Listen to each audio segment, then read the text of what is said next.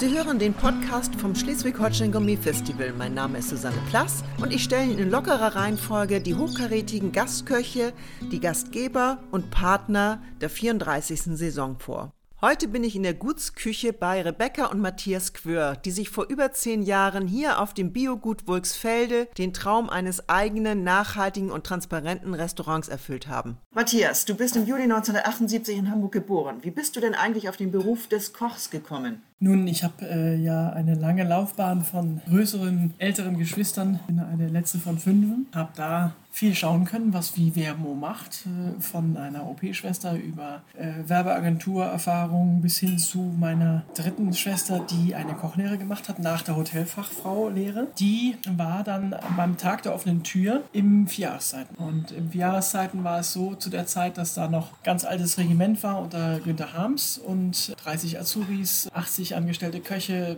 Pralinerie, alles sel selbst in-house gemacht wurde. Mein Vater war auf Reisen und meine Mutter wollte nicht allein zu dem Termin und dann hat sie mich in den Konfirmationsanzug gesteckt und gesagt, du bist jetzt hier der Mann, der mir an der Seite steht. Schwupps war ich in den Katakomben vom Jahreszeiten und war unglaublich beeindruckt, was da so an weißer Zunft so unterwegs ist. Und das hat mich mit 14 Jahren so extrem geprägt, dass ich dachte, davon möchte ich gerne ein Teil werden. Du hast dann in zahlreichen Restaurants im In- und Ausland gearbeitet. Nach welchen Kriterien hast du denn deine Karriere aufgebaut?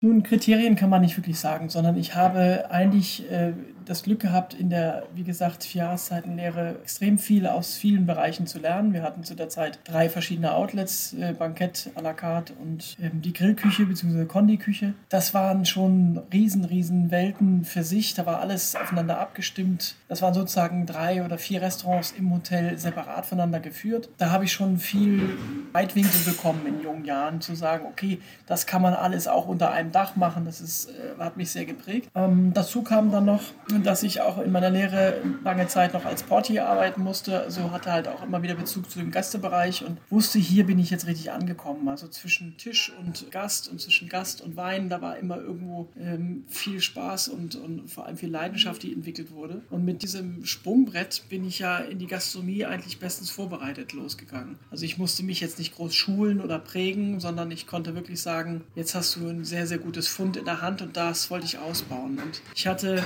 in meinem meiner letzten Jahr vom, von der Lehre äh, Michael Hoffmann sozusagen als Mentor sehr stark verinnerlicht. Also mit seiner Idee von Produktliebe und Witzigmann-Küche war es ja nicht weit her, ist dann sehr in die Avantgarde gegangen und es wurde sehr, sehr extrem in den Produkten, aber immer im Produkt verliebt und bezogen. Das hat mich sehr geprägt, dass ich mit solchen Leuten arbeiten möchte. Also ich wollte immer mit leidenschaftlichen Köchen lernen und arbeiten, die am besten eine lange, lange Zeit alles besser machen, als ich es mache. Also mir war wichtig, dass ich von den äh, Vorgesetzten auch wirklich lernen konnte, weil sie fachlich einfach unglaublich gut waren. Bitte formuliere mal einen Satz aus deiner Erinnerung zu folgenden Köchen.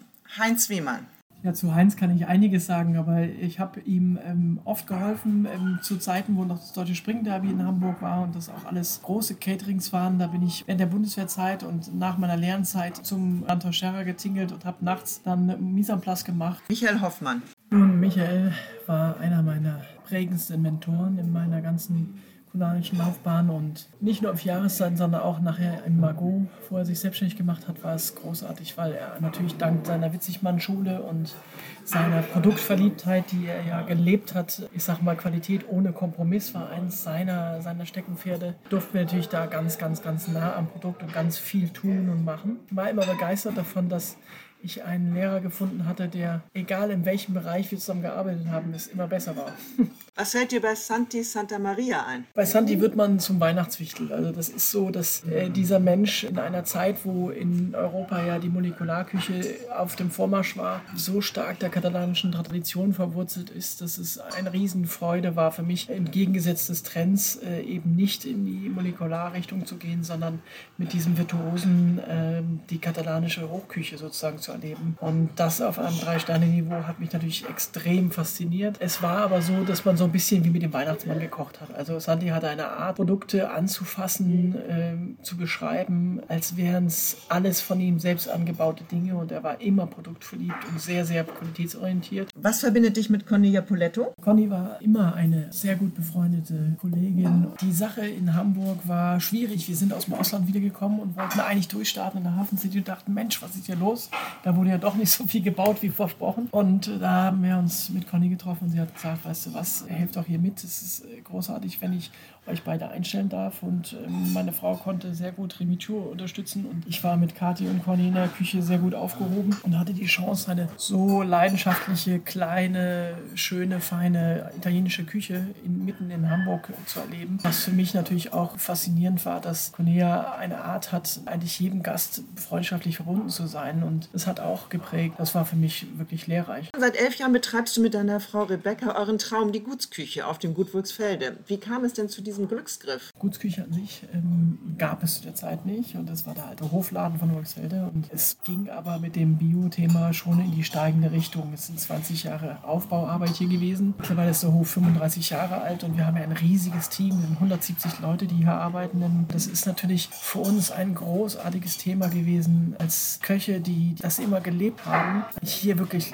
umsetzen zu können. Also das, was wir hier an Potenzial haben, findet man, glaube ich, nur fünf, sechs Mal in der Welt mit ganz großen Spitzenköchen, die sozusagen ihre eigene Gärtnerei aufgebaut haben, die ihre eigene Schlachterei aufgebaut haben. Hier ist es so, dass alles schon da war und wir uns sozusagen ins gemachte Nest gesetzt haben und jetzt mittlerweile ein ganz, ganz tolles Netzwerk miteinander ausgebaut haben, dass ich die Chance habe, den Gärtner anzurufen am Vorabend und nächsten Morgen wird es frisch geerntet. Oder aber die Fleischproduzenten äh, anrufen kann und sagt, brauche die und die Marmorierung für das Rind oder ich brauche die und die Größe von Schwein und das wird dann wirklich hervorragend umgesetzt. Welches Produkt wird deiner Meinung nach unterschätzt, welches wird überschätzt? Ich würde gar nicht das so beziehen auf die einzelnen Produkte, sondern ich glaube, wir müssen uns lösen von Produkten, die reine Effekthascherei sind. Es gibt viele Produkte, die man ähm, braucht, weil sie einfach unglaublich äh, Nährstoffdichte haben und Geschmack und Aromatik mitbringen. Und es gibt halt Produkte, die haben sich so in der Spitzengastronomie eingeschlichen. Es sind so äh, Dekoartikel. Ja, da sind äh, einige Exoten dabei. Zum Beispiel, ich kapiere es immer noch nicht, warum man Karambole essen muss. Also es ist eine Sternfrucht, die sieht schön aus. Es bezieht sich eigentlich nur darauf, dass man mit der Sternfrucht etwas kaschiert, um halt die Qualität dieser Speise aufzuwerten. Ja, sowas hat es bei mir in der Küche gar nicht, dass ich äh, Dekoartikel brauche, frittierte Kräuter irgendwo einlege, die eigentlich nur noch nach Frittierfett schmecken und nicht mehr nach dem Aroma. Wir haben so ein bisschen was auszuentstauben von der Nouvelle Cuisine bis über in die 90ern und was da alles so gewesen ist an Tellerakrobatik. Also auch eine Balsamico-Crema auf dem Tellerrand gemalt ist in meinen Augen eigentlich schade um die Qualität der Dinge, weil es macht Arbeit und es ist äh, nicht wirklich nötig, sowas zu machen. Wie würdest du denn deine Küche bezeichnen? Eine internationale Landhausküche. Wir versuchen mit den saisonalen, internationalen, nachhaltigen Produkten eine Landhausküche zu machen. Das heißt ländlich fein, ähm, eigentlich jedermann gefällt. Ja, wir sind schon produktverliebt und wir sind schon sehr ausgesucht in unserer Verarbeitung, wie wir das machen. Wir versuchen irgendwo immer den Content zu haben, dass das Produkt der Hauptdarsteller ist. Dann belohnt uns der Gast halt auch mit seinem, mit seinem Wiederkommen, mit seinem Applaus. Kennt er so nicht, das hat er so noch nicht gegessen. Und ähm, darum geht es mir in meinen Augen, dass wir ja hier eine, eine Oase geschaffen haben, wo man wiederkommt, nicht nur einmal im Jahr. Es werden hier Events veranstaltet in der Gutsküche, unter anderem auch das Schleswig-Holstein Gourmet Festival. Warum bist du da Mitglied geworden und wie wichtig sind solche Events äh, für die Gutsküche? Nun, wir sind ein Randrestaurant und man kann sich in meinen Augen auf die Gäste einfach nur des leckeren Essens wegen nicht verlassen, sondern man muss natürlich heutzutage auch so ein bisschen äh, im Netzwerk arbeiten und mit Kontakt haben mit guten ähnlichen Gastronomen. Und das Gourmet-Festival kenne ich schon seit Jahren und ähm, es ist so, dass das wirklich tolle traditionelle Betriebe sind, die gut miteinander vernetzt sind. Und die haben seinerzeit uns angefragt, weil es auffällig wurde, dass wir hier doch ein bisschen anders arbeiten und ähm, wir fühlten uns geehrt dabei zu sein und bereuen es bis jetzt nicht, dass wir in dieser Vereinigung sind sind. Es ist einfach wichtig, auf dieser großen Fläche Schleswig-Holstein trotzdem einen guten Draht zueinander zu haben. Ich kann nur dazu raten, dass man den Gästen was anderes bietet, außer nur sein à la carte Haus. Du bist ja jetzt seit elf Jahren mit der Gutsküche selbstständig, trägst Verantwortung für Mitarbeiter und deine vierköpfige Familie. Was machen die Corona-Restriktionen in der Gastronomie mit dir und mit eurem Lebenstraum? Es ist für uns natürlich total ungewohnt, jetzt im zweiten Shutdown sogar ähm, nochmal alles runterzufahren. Wir haben beim ersten Shutdown schon alles in Stand gesetzt Jetzt im zweiten Shutdown bin ich natürlich akribisch selber mit dabei, das äh, nebenan das kleine Deli zu bauen, wo die Gäste jetzt auf Takeaway, aber auch im, im kurzen Bistro-Stile versorgt werden können, weil auch der Trend dahin geht, dass nun nicht mehr die ganze Familie à la carte essen geht tagsüber, sondern vielleicht auch einfach hier nur spazieren kommt und ein schönes Sandwich oder ein tolles Getränk haben möchte. Mich ärgert eher die, die soziale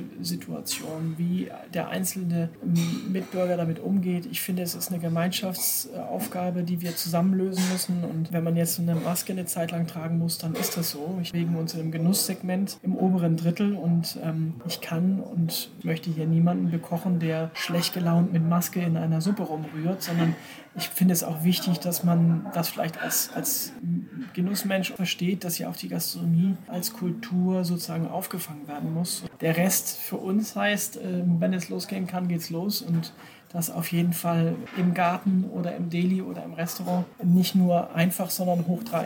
Vielen Dank, Matthias, dass du dir trotz Umbau des Delis die Zeit genommen hast für diesen Podcast.